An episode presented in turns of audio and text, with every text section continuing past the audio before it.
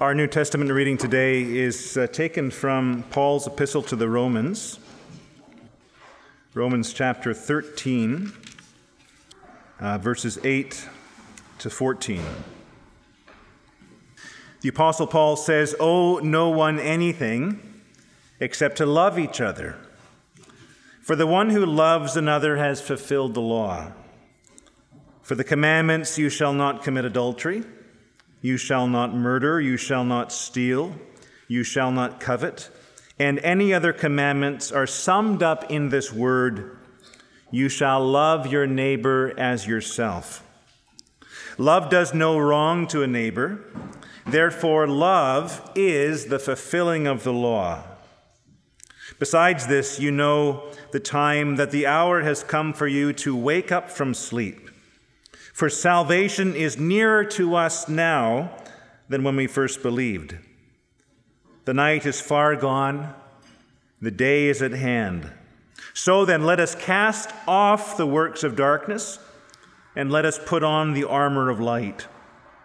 Let us walk properly as in the daytime, not in orgies and drunkenness, not in sexual immorality and sensuality, not in quarreling and jealousy but put on the Lord Jesus Christ and make no provision for the flesh to gratify its desires. This is the word of the Lord. And we'll move to our gospel reading. We're going to stand for the reading of the gospel. And the reason that we stand at our gospel reading is to remind ourselves that all scripture points to the birth, the, the life, the death, and the resurrection of Jesus. And it's a way to honor the Lord in scripture. Matthew 21, verses 1 to 13. Now, when they drew near to Jerusalem and came to Bethphage, to the Mount of Olives, then Jesus sent his disciples, two of them, saying to them, Go into the village in front of you, and immediately you will find a donkey tied and a colt with her. Untie them and bring them to me. If anyone says anything to you, you shall say, The Lord needs them and he will send them at once. This took place to fulfill what was spoken by the prophet, saying, Say to the daughter of Zion, Behold, your king is coming to you, humble and mounted on a donkey, on a colt, the foal of a beast of burden. The disciples went and did as Jesus had directed them. They brought the donkey and the colt and put on them their cloaks, and he sat on them. Most of the crowd spread their cloaks on the road, and others cut branches from the trees and spread them on the road. And the crowds that went before him and that followed him were shouting, Hosanna to the Son of David! Blessed is he who comes in the name of the Lord! Hosanna in the highest! And when he entered Jerusalem, the whole city was stirred up, saying, Who is this? And the crowd said, this is the prophet Jesus from Nazareth of Galilee. And Jesus entered the temple and drove out all who sold and bought in the temple, and he overturned the tables of the money changers and the seats of those who sold pigeons. And he said to them, It is written, My house shall be called a house of prayer, but you make it a den of robbers. This is the word of the Lord. Please be seated. Micah, come on forward. Let's pray. Our Father in heaven, we thank you for this time to gather together on this first Sunday of Advent to remember the birth of our Lord and Savior, Jesus Christ. Lord, we thank you for sending your Son to us so that we might be reconciled to you and brought into your holy light. And now, Lord, let the, let the words of my mouth and the meditations of all of our hearts be acceptable in your sight. O Lord, our rock and our only Redeemer. In Jesus' name, amen. when John told me that this was the passage that I was going to be preaching on, I was a little bit confused. I thought, I'm preaching on December 2nd, right? Not on April 14th. It's not already Palm Sunday. um, but then I realized how much sense it actually made.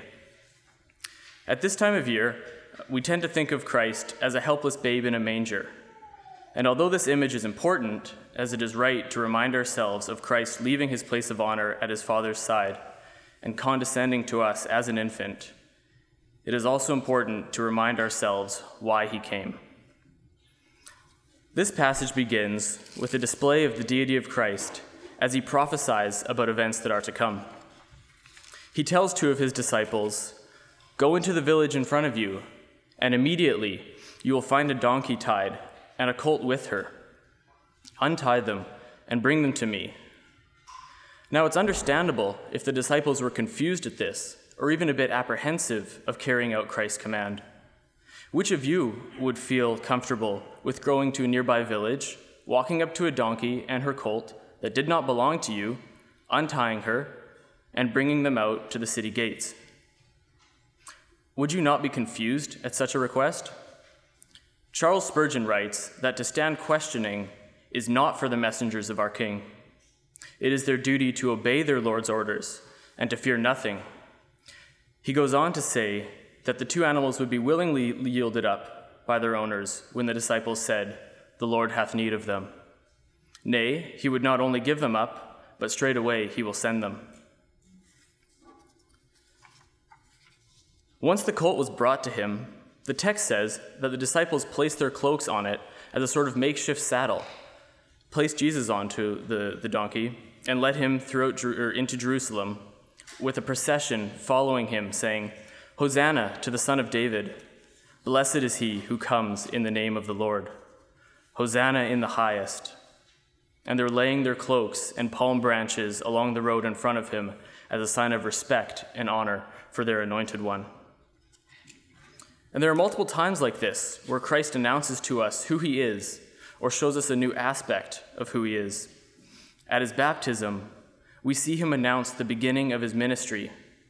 At the wedding of Cana, we see him show himself as a worker of miracles. At his first recorded sermon, in which he reads the scroll of Isaiah and utters the words, Today, this scripture has been fulfilled in your hearing, we see him reveal himself as the Messiah or the Anointed One when we see him healing the sick, driving out demons, and forgiving people of their sins, he is revealing to us his deity. And now, as we see him riding into Jerusalem on a donkey, we see him reveal himself as our coming king. This triumphal entry was done in order to fulfill that which, which was prophesied by Zechariah in Zechariah 9, verse 9, which says, Rejoice greatly, O daughter of Zion. Shout aloud, O daughter of Jerusalem.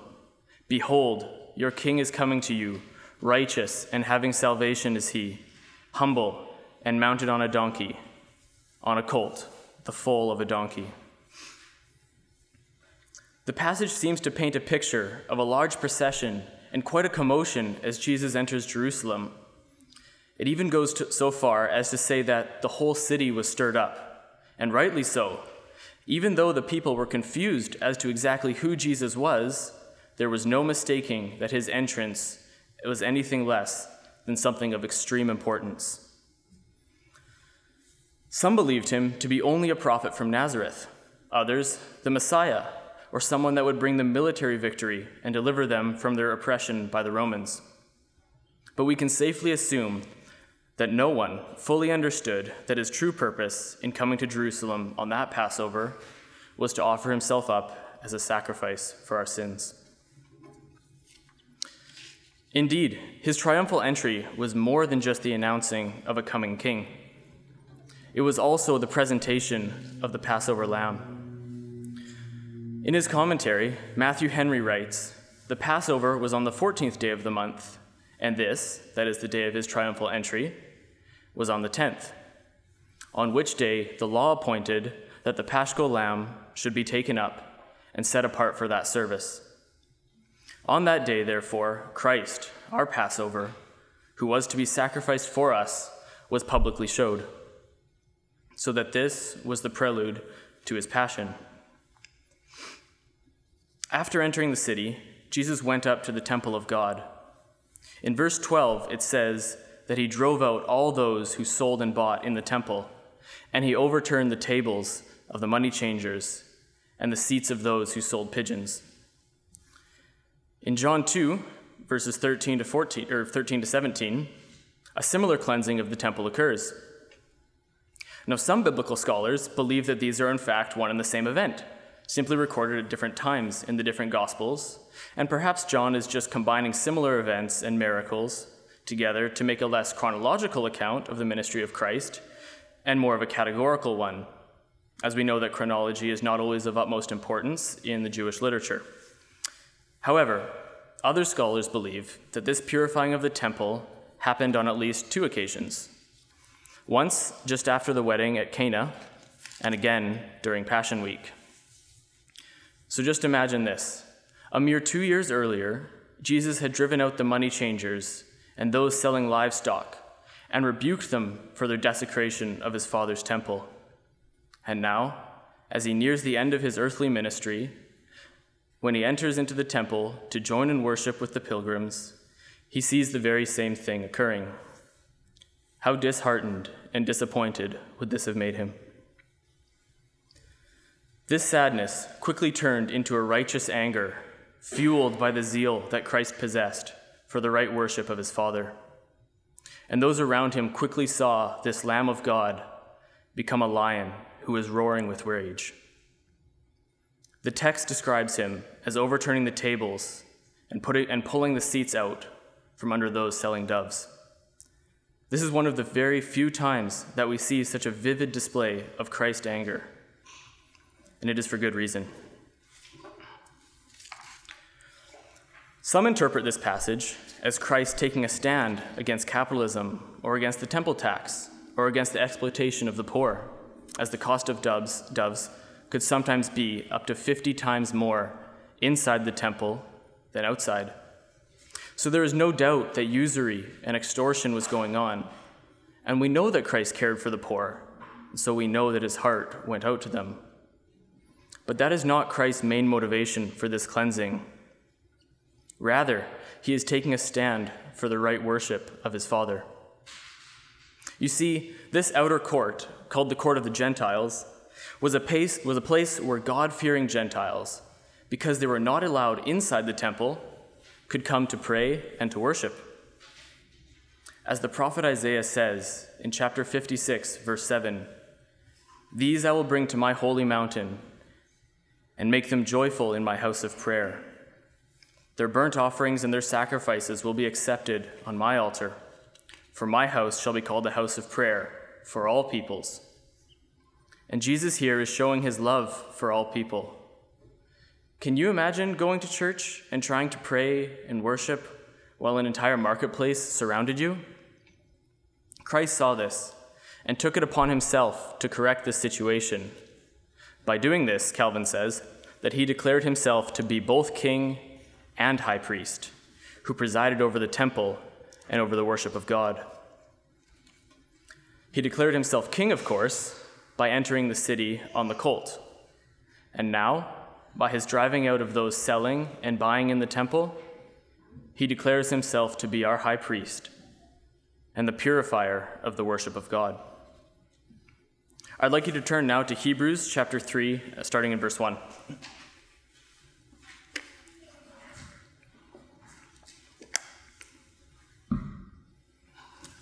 Verse 1 Therefore, holy brothers, you who share in a heavenly calling, consider Jesus, the apostle and high priest of our confession, who was faithful to him who appointed him, just as Moses also was faithful in all God's house. For Jesus has been counted worthy of more glory than Moses, as much more glory as the builder of a house has more honor than the house itself. For every house is built by someone, but the builder of all things is God. Now Moses was faithful in all God's house as a servant to testify to the things that were to be spoken later. But Christ is faithful over God's house as a son. What the author of Hebrews is saying here is that Christ, our great high priest, has more authority than even Moses. Jesus, being God's own Son, shares in the business of his Father and is thus charged with the upkeep of his Father's house. Turning back to Matthew 21, in verse 13, Jesus, speaking of his Father's house, and by extension, his house, rebukes those responsible for the desecration, saying, You've turned this place into a den of thieves, and by doing so, prevented the children from worshiping and from praying. This here is such a clear display of the deity of Christ, as he is taking responsibility for the preservation of his Father's house.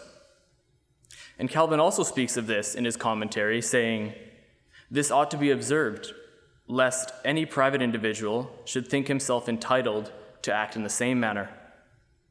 That zeal, indeed, by which Christ was animated to do this, ought to be held in common by all the godly. But lest anyone, under the pretense of imitation, should rush forward without authority, we ought to see what our calling demands,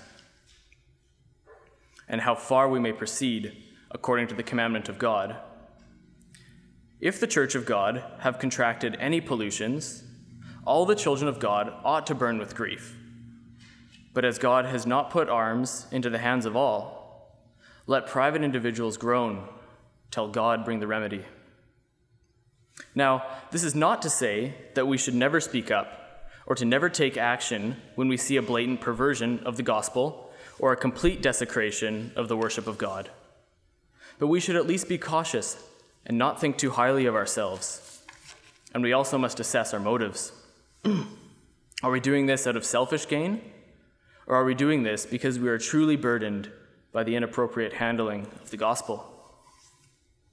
Again, Christ's motivation is not to take a stand against the selling of doves and lambs, for these were required for the sacrifices in accordance with the law, and could often not, not be brought by uh, to Jerusalem by the pilgrims, as they may have become blemished along the way, or would simply have been too difficult to transport.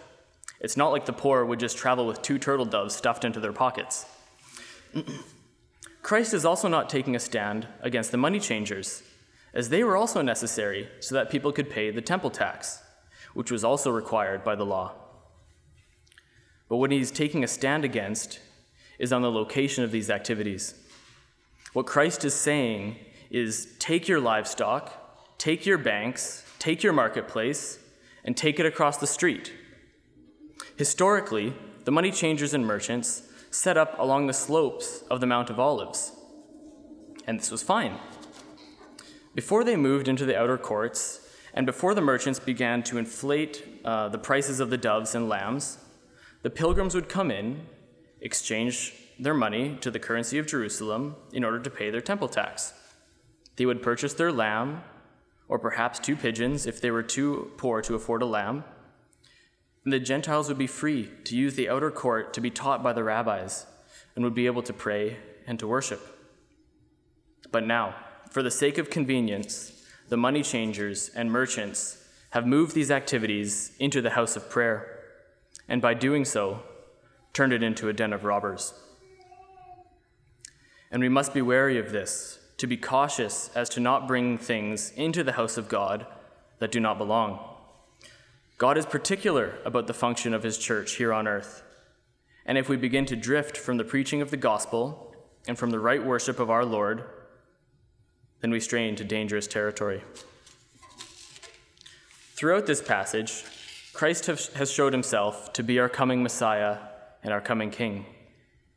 And unlike many of the kings of old, he has revealed to be, he is revealed to be the one who purifies the worship of God, and by doing so, declares himself to be the high priest of a new covenant, one where he will offer himself up as our Passover lamb.